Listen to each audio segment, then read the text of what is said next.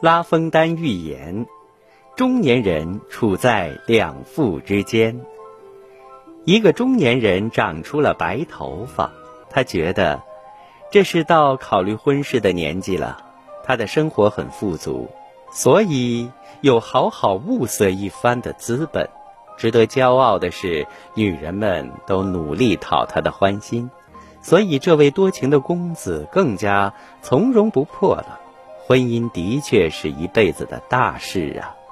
他的心里最心仪两个寡妇，一个还很年轻，另一个则是半老徐娘。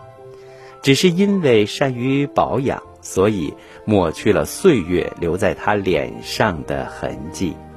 这两个女人与他谈情说爱，眉目传情，不仅恭维夸奖他，还时不时的帮他修饰仪容。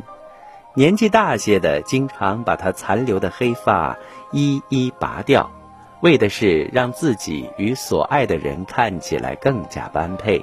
年轻的则刚好相反，他要拔光他的白头发。一个脑袋怎经得起这样的拔法？没过多久，那灰白的脑袋就开始谢顶，以至于变得光秃秃的了。